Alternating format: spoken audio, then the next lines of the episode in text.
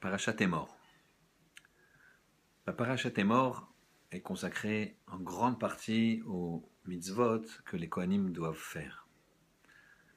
Alors, vous savez que les Kohanim sont représentés bien sûr par Aaron, le Kohen Gadol, celui qui a créé quelque part la prêtrise par l'abnégation qu'il avait de lui-même par rapport au clan d'Israël.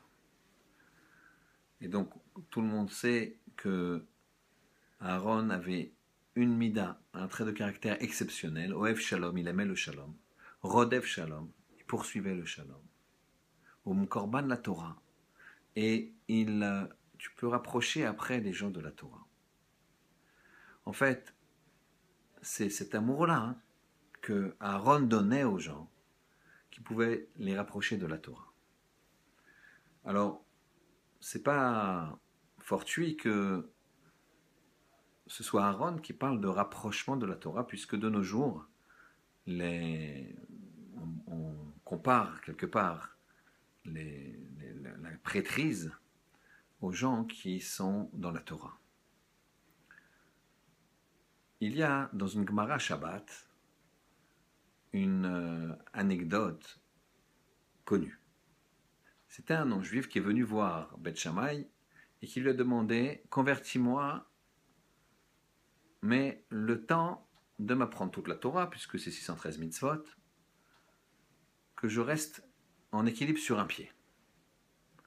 Beth lui a dit de partir. Alors, apparemment, il n'était pas content, il lui a dit Va-t'en. Il a été voir Beth et Beth lui a répondu et Bathilel lui a dit Ne fais pas à autrui ce que tu ne veux pas qu'on te fasse. Traduction Il y a une mitzvah qui est résumée, qui résume toute la Torah, les 613 mitzvot, qui est Ve'afta kamocha. Tu aimeras ton prochain comme toi-même.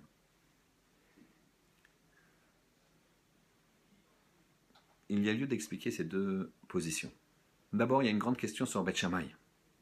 Beth Shammai, il dit Va-t'en.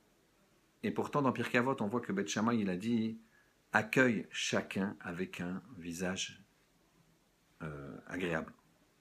Et Kol Adam panim. Donc, qui que ce soit, accueille-le. Bonjour. Comment se fait-il que ils disent à ce non-juif qui veut se convertir, va-t'en. En fait, il lui dit, va au Beth Midrash. Va étudier toute la Torah. Si tu veux une mitzvah, le temps de tenir sur un pied, eh ben, je t'apprends juste la mitzvah. Après, il faut la mettre en pratique. C'est celle de l'imoda Torah. Du côté de Beth il lui dit. Là aussi, tu peux faire les 613 mitzvot. Comment?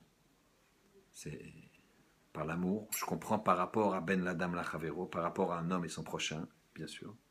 Mais par rapport à d'autres mitzvot, comment je peux les faire? Alors la Gemara nous dit que celui qui étudie les lois du Korban Khatat, du sacrifice de Khatat, c'est comme si il faisait le sacrifice lui-même du Korban Khatat. C'est lui qui l'offre. Comme s'il y avait le Beth Amikdash, etc.